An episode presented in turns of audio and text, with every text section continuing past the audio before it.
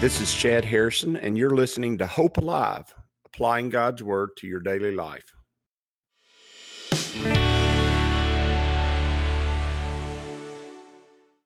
Hi, this is Chad Harrison, and I am the teaching pastor of Lake Community Church and have been serving as a pastor for 25 years. I'm also a practicing attorney. This podcast is designed to help you study God's Word and find God's will for your life. I pray in the name of Jesus right now that God would open up his word to you and allow you to see him and to know him and to know his will, that you might glorify him and that you might walk in faith and power each and every day, especially today.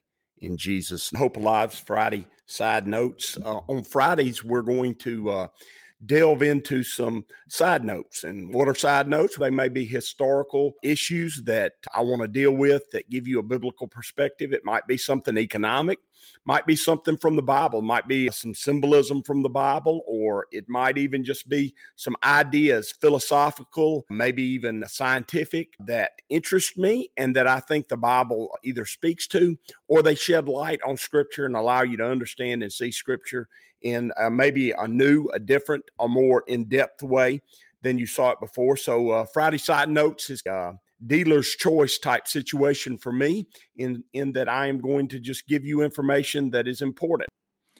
On today's Friday Side Note, we're going to be talking about worship and we're going to be talking about how we understand what worship is and then we're going to be talking about who we actually worship. And I would postulate to you as we get started today that we worship one of three either beings or things with our life. And everybody does that. Everybody worships one of those three. But first, before we get to that, we need to understand uh, that worship is an activity, worship is an action, it's something that we do. And it's for the purpose of glorifying or making something known. And uh, in the Bible, worship is participatory. What does that mean? That means that uh, worship is is actually doing something with your physical body. In the Old Testament, uh, you've got the word yada, which means worship, which means literally to thrust your hands in the air. You've got the word for worship that is alleluia, which means to shout or to praise the Lord. It means, it, it literally means uh, worship by shouting or worship by singing. And then also you've got uh, worship in the New Testament and the Old Testament. Uh, New Testament word is proskenu, which means to fall down on your face or to prostrate yourself. It's the idea of making yourself humble before the Lord. All these ideas in the Bible, we see uh, David dancing before the Lord in worship. We see people singing singing and being exhorted to sing to the Lord as a as an act of worship. In fact, uh, the Bible tells us that that our act of worship, our our whole being in Romans chapter 12 verse 1 it says I beseech you therefore brethren in view of God's mercy that uh, you present your bodies as living sacrifices holy and acceptable unto God, which is your reasonable act of service. The Bible teaches us that our offering of our body is is a, a form of worship. It's the offering of our lives and our actions. The the context of who we are in the world is what worship is. And so worship is an important principle to understand from a scriptural pers- perspective. In fact exodus chapter 1 uh, says this the first commandment i am the lord your god. And this is exodus chapter 20 i'm sorry verse 2 I'm the Lord your God who brought you out of the land of Egypt, out of the house of bondage. You shall have no other gods before. He's saying you you're not going to worship any other god but me. And then he says, You shall not make for yourselves carved images, any likeness of anything that is in heaven above, or in the earth beneath, or that is in the water under the earth. What he's saying is, don't worship created things. You shall bow you shall not bow down to them nor serve them, for I, the Lord your God, am a jealous God. And so what he's saying is that he's jealous for our worship. He's jealous for a relationship with us. God desires uh, to have a close, personal, intimate relationship with us. And he desires for us to worship him or for our lives to make him known to make him obvious, to make him seen by those around us and by the universe and by the, the things that are in the universe that we're in. And God created us to glorify him or to worship him. Now, Romans chapter 1 tells us that that just because he made us for that doesn't mean that we actually do that. It says it says that God manifests himself and I talked about this in a side note a couple of weeks ago. God manifests himself in his creation. And all that might be known about him and his general revelation to us is known in creation. But he says uh, in verse 21 of chapter 1 because although they knew God, they did not glorify him as God. Notice they didn't worship him nor were, were they thankful, but became futile in their thoughts, and their foolish hearts were darkened. That means we closed our eyes off when we don't glorify Him and we don't worship Him as God. God uh, causes our minds and our hearts to be darkened. He says, professing them to be wise, they became fools. And notice, and they changed the glory of the incorruptible God into images made like corruptible man. Notice, now we're not just worshiping idols that are made like nature, but we're literally worshiping idols or images made uh, in the image of man and of birds and four footed animals and creepy things. So there's the worship of the physical creation, there's the worship of man, he says therefore god also gave them up to uncleanliness and he talks about all their all their lust of the flesh and he gives them over to their worship because they're worshiping the physical world rather than worshiping him. And he says that that he's not going to he's not going to allow that. And so understanding who we work is critical to actually focusing our worship in the right place now i would say to you that everyone every human being worships one of three things. First of all, they worship the one true God. They worship uh, God Himself who sits on His throne. Now, they may not even know who that is. Paul, there's a story of the Apostle Paul when he went to Athens and he wanted to talk to the people in the in in Athens about God, and he wanted to explain it to him. He was searching for just a, something to open the door so that he could tell them and explain to them who God was. And he noticed that there was a statue there, and that statue was to the unknown God. And what that meant was to Paul, that meant that they recognized that there may be a God out there that they just really don't know about. They don't know who he is.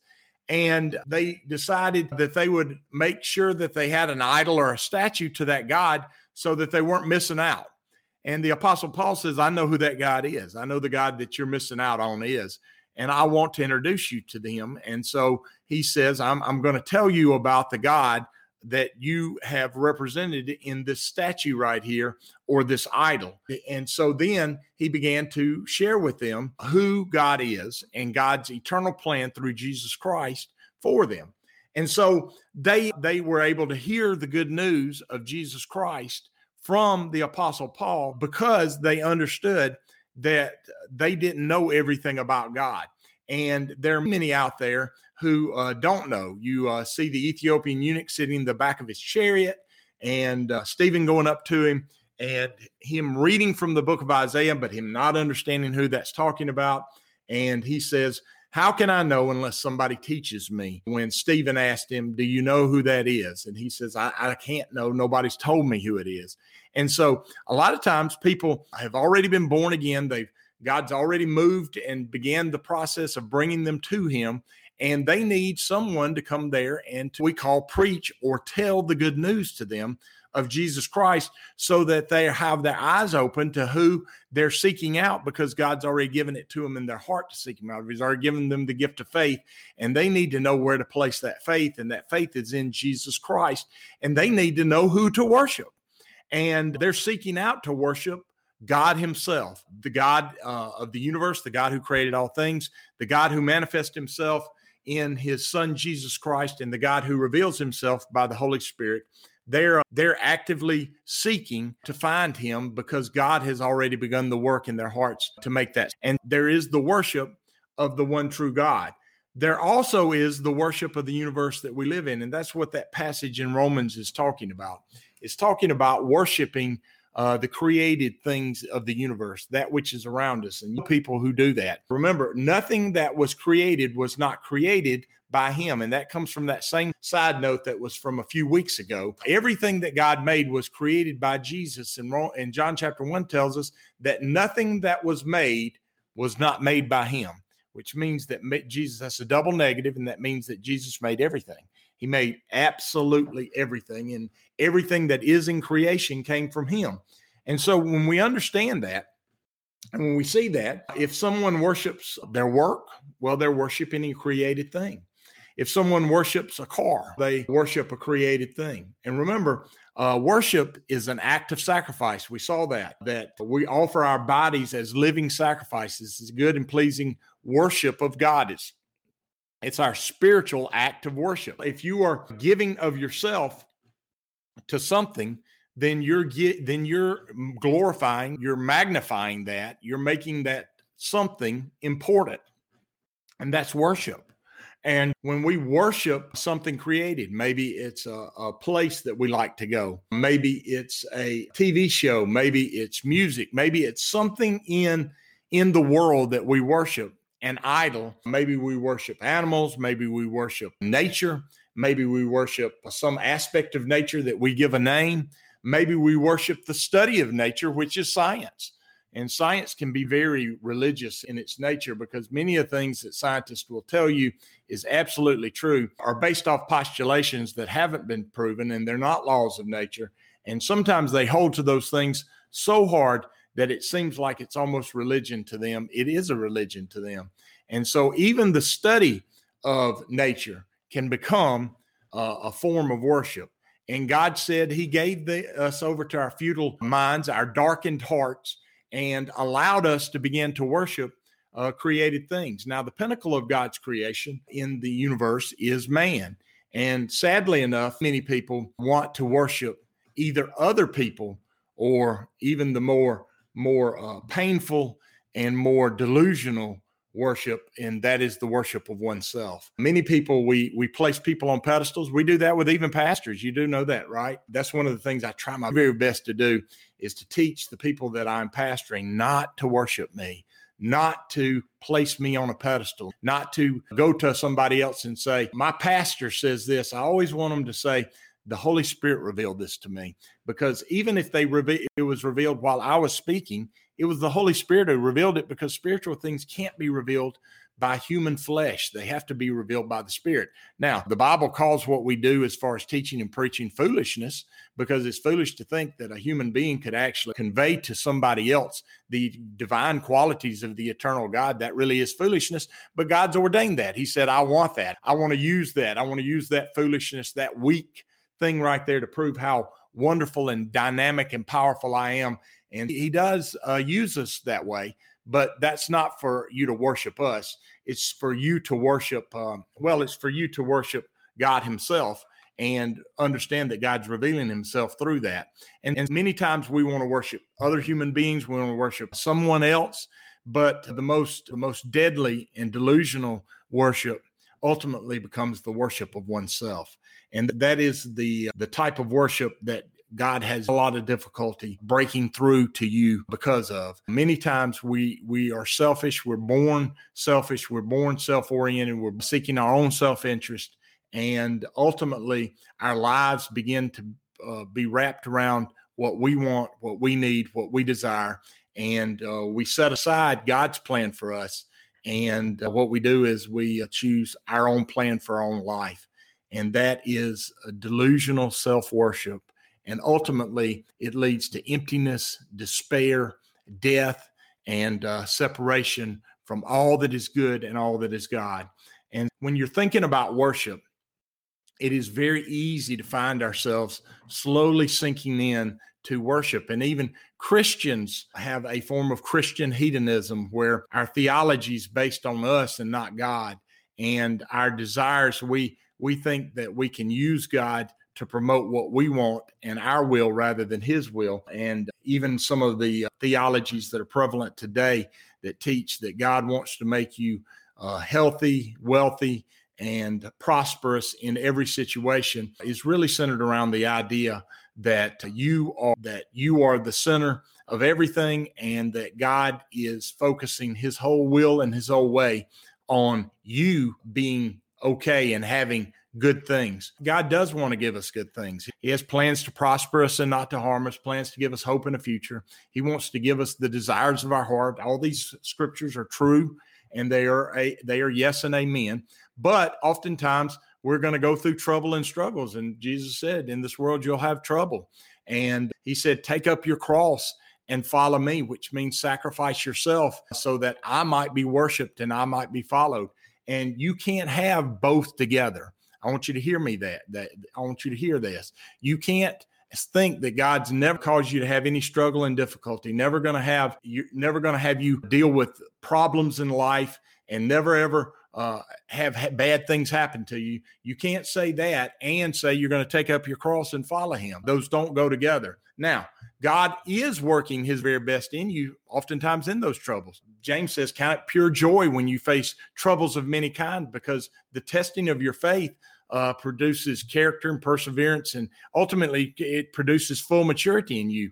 And troubles and joy and difficulty all come together. Troubles and overcoming come together. And we can't begin our, our walk with God focused on ourselves. We do, but ultimately we learn that we are the one who are sacrificing ourselves. We're the one who are giving to God ourselves. We're making our lives a living sacrifice to Him. Our worship is designed to glorify who He is and not glorify us. And so once you realize that, you begin to set aside the self delusional things that are self worship and you begin to place God at the center of your life. Let me say this I, I believe you're going to be able to do that. I believe that God's bringing about maturity in your life. And I believe, especially if you're listening to this podcast or you're studying the word or you're seeking God out, I, I, I can almost guarantee you He's going to produce that maturity in you and He's going to make you full and complete and known. And you're going to walk in his blessing and his best, but you're going to go through the difficulty and the refining that is required to make that happen. And I'm going to say that you're going to experience it in its fullness and its best. And I pray for that for you. I pray that your life will be a life that worships God, that doesn't worship what He's created, and that doesn't worship other people, especially ourselves, but that worships Him and Him alone. And that you would worship Him uh, one and only, the one and only true God, and that you would make him known to, to yourself, and that as the Spirit makes that uh, true in you, that you would make him known to others because the light that is God is in you. I pray for that, and I pray for it in the name of Jesus. Amen.